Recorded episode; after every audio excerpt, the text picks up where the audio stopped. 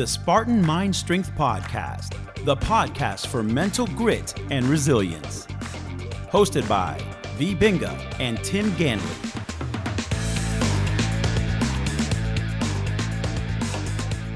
Hello, this is Tim. And this is V. And we welcome you to another episode of the Spartan Mind Strength Podcast. Today we're going to be talking about the winter solstice. Stay tuned, we'll be right back.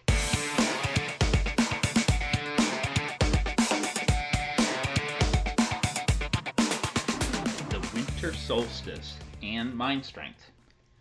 We're going to be talking first a little bit about the history of uh, the winter solstice, Uh-huh. and then we'll talk a little bit why it's important for having a strong mind. So, first, tell me about the winter solstice. Uh, well, the concept of the solstice, uh, there are there are two. There is the winter solstice and there is the summer solstice. So the concept. And we're talking about the winter solstice. the winter solstice right now. Because it's cold outside. it is in the northern hemisphere. Uh-huh. Um, okay, solstice uh, is a, a Latin word and it actually means the sun standing still. And uh, So it's not a Greek word? It's I'm, I'm sure it is uh, it has an ancient greek origin since everything does Uh-huh. right? Um, uh, it is a metaphor actually. The sun appears to be standing still because it changes directions. And uh, the winter solstice we usually refer to as a day uh, uh, anywhere between December 20th and 23rd in the northern hemisphere, but it is actually more of like a moment in the sky. Uh, it is when the Earth's axis, astronomically, is the furthest away from the sun. Uh, this is why the winter solstice for us appears to be the shortest day the shortest time between sunrise and sunset and the longest night. It is actually the darkest time of the year. Darkest. And that's that's brings us to Greece. Yes, uh, so the winter solstice has been celebrated for thousands of years. Like the Stonehenge is an example of uh, uh, honoring the winter solstice. The Newgrange in Ireland is another example. Uh, ancient people uh, appreciated the winter solstice and the summer solstice A lot more than today's. a, a lot more than today. So in ancient Greece, since uh, that, Everything is ancient Greece. everything, uh, they they were celebrating. Go figure. At first, it doesn't make much sense. They were celebrating Poseidon, the god Poseidon, and it's like, why? What does Poseidon? For the the winter solstice? Yes, yeah. That It- makes no sense. Well, yeah, they were drinking a lot too, so probably that's why. Uh, but it, it uh, what it there was there was a good reason. Uh, it was uh, the time that they were the least likely to set sail to go on the water. So since they were not going to be on the water with Poseidon, they figured they would celebrate Poseidon uh, through uh, fire, wine, and cake, and all that. Wine and cake. yes. yeah, wine and cake because they believed that uh, they uh, there was a cover since it was such a dark time th- that time of the year it was literally dark because the sun wasn't out as much And Uh, it still isn't. and it still isn't yeah uh, with wine and cake uh, they could uh, honor the darkness. They had a cover so they could go a little bit wild. They could celebrate the darkness. And also they had bonfires because they needed to also welcome the light that was about to come and that was in Greece, and it started off Greece. as it started in Aegina, actually the Uh, island that we do teacher trainings in on. Aegina, being a being a very very highly water oriented, ship oriented uh, island, uh, they were they say that they were celebrating for about two months. Wow! So it wasn't just a moment, and it wasn't a it, wa- day. it wasn't a moment. It wasn't a day, and they actually say that uh, the celebration of uh, Poseidon is what uh, led to the celebration of Saturn, the Saturnalia in Rome, Ah, which was a very very crazy time, more crazy than in ancient Greece. Very nice. So that's basically the history that uh, everybody celebrated this time of year for. Uh, the welcoming of- of the sun. Yep. It was welcoming of the sun. It was the rebirth. It was acknowledging the darkness and welcoming the sun. The days would start to become longer.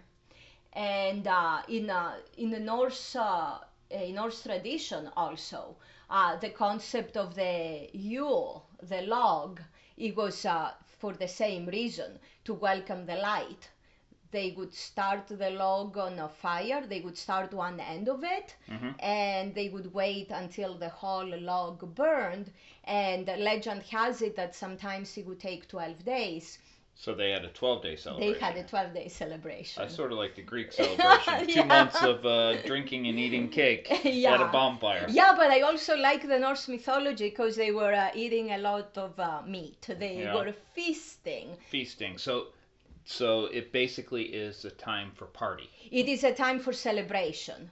Ritualistic celebration, though. Celebration for a reason. Excellent. So, in about two seconds, we'll be back to talk about why it's great for the brain. Stay tuned. Do you like what you hear? The Spartan Mind Strength podcast is available on Apple Podcast and all other popular podcast destinations. Please subscribe today and consider leaving us a rating and review. It helps us spread the word and help others find our content. Don't forget to leave a comment and any questions you may have. Tim and V would love to hear from you. Mind strength. This is uh, one of the ways that you strengthen your mind. You create more grit, more strength for your brain, basically. Yeah. Why? Uh, because of the wine, wine and cake. uh, it's um, first of all, it's about community. Uh, no matter which culture you are looking at, and even in today's day and age, this time of the year is all about celebrating within your community. It's a, it's a bonding. It is actually acknowledging that we can only move forward, we can only thrive if we view ourselves as part of a greater community. And and and, and actually celebrate that accept that not fight that Yep, and this was the feasting time. this So was the feasting time yes This was the acknowledgement of that. They feasted, they ate a lot. yes Uh, so they were putting in good proteins, good fats, and some uh, bad carbs. So. and some bad carbs uh, to prepare for the time of fasting uh, that was going to come Because winter comes in, you don't get as much food. You have to fast during that time. And actually, they would almost hibernate to some degree. Some Uh, people. yeah, it, it depends. It depends which part of the world. Uh, yes, some parts they did hibernate. Some others they just kept going even with less. Yeah. So they ate good food. They Mm-hmm. also watched fire, and fire is good for what? Uh, fi- fire is good for your mitochondria. Yeah, fire gazing. Si- since the sun was not out as much, because the sun is tremendous for our mitochondria, uh, they were actually having the bonfires instead. So creating community, eating good food, watching uh, bonfires, mitochondria. What else was going on with this? Uh, the the other thing was that um, they were actually preparing for a time of introspection uh, because they right right after the the celebration right after the feast along with the fast it was to be a quieter time. And that was to give them the chance to actually reflect upon what had happened and what was coming. Uh, because they it was it was almost like a meditation uh, except they were not just sitting there to do it it was more of a non-structured meditation that they were preparing for and it was necessary for them that's why they were able to also create all those things that we see today and uh, make progress uh, you, ha- you have to have a balance of both. You have to have the extrovert aspect and you have to have the introvert aspect. And uh, you can't have just one, and it has to be cyclical. And that's what that time of the year was. It was that transition. So, in that transition was anywhere between 12 days to two months. Exactly, exactly. And it depends because you have different cultures. And this went into the Latin or into the Roman times also. It came into the the Saturnalia, yeah, the, and the Saturnalia they were so uh, that that that cyclical aspect was so dramatic that uh, during those celebrations uh, the the so, the roles of the society were being reversed. The slaves were becoming the masters. The masters were becoming the slaves. Uh, schools and offices were shutting down. Everything was becoming reversed in society uh, to to actually show people that you know how things can be and actually how Mother Nature is. Mother Nature works in cyclical ways. It's all about a dynamic balance, nothing is strict. And Mother Nature always gives us what we need at the time as long as we acknowledge it and accept it and use it. It's the same with us. When we say we go into a meditation or introspection what is that really? It's it's actually us digging deep within within the darkest places of our soul and instead of making that uh, hide even deeper acknowledging it owning it taking responsibility for it and changing whichever part we don't like or whichever part doesn't serve us, but most importantly, our community. Uh, so, meditation actually is not hiding things, it's not suppressing. That's what happens a lot in today's world. That's why you have all those angry yogis, too. Because what they do is they suppress.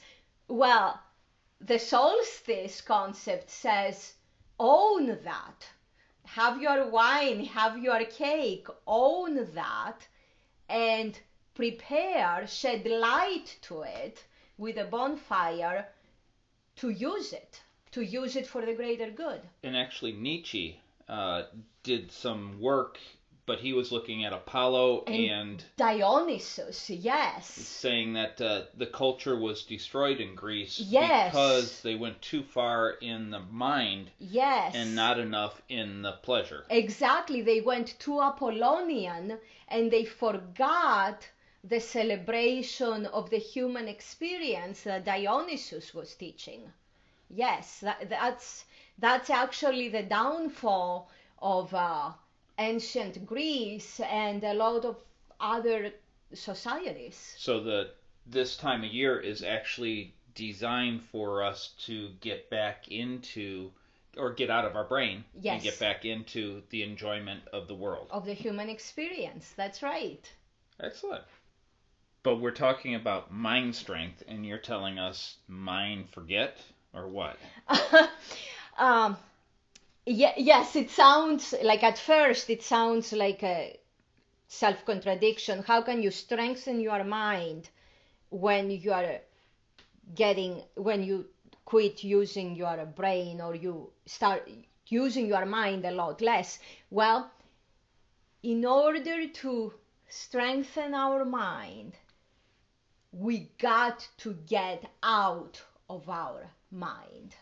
Uh, by out of our head. Uh, out of our head. Yes, we got to get out of our head because we think we think that we need to always be very very rational, be very very logical. We we feel that we need to always be in control of our mind.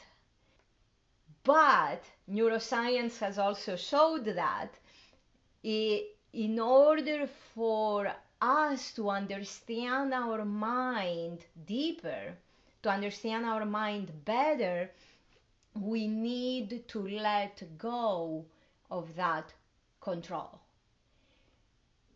We have our conscious mind and we have our subconscious mind. And our subconscious mind has a lot to teach us but we never get to it. Because we always operate out of our fully conscious mind. We always use that prefrontal cortex, that making decisions, being logical, being rational, and we never fully understand ourselves. Because we either are afraid of our subconscious mind or we never we don't even know about it. So the best thing that we can do this time of year is going back to what the ancients did. Exactly. And that is eat good, party with your friends, create community, do a bonfire, hang out, and enjoy instead of thinking all the time. Exactly. It's let go. Truly, the let go may sound a little bit foo-fooish because that's how it's used a lot of times, but is truly let go of always trying to control everything, always trying to understand everything.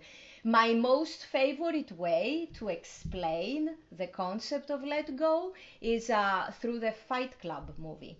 Yes. Where where uh, uh, the alter ego the alter ego uh, tells Tyler Durden, mm-hmm. uh, just let go. They are driving there. They are in the car, and he's trying to. Actually, to. Tyler Durden tells him. Yes, that, yes. yeah. Uh, the the subconscious tells the conscious just let go.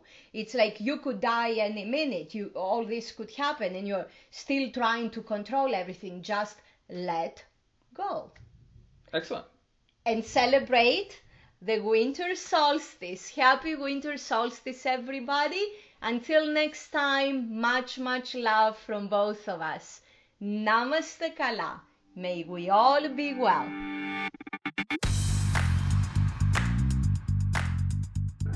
If you found today's show helpful, please give us a rating, a review, or both and subscribe to the podcast and never miss an episode. As always, Namaste Kala, which in Greek means, may we all be well. This program, copyright True Fitness Incorporated, all rights reserved.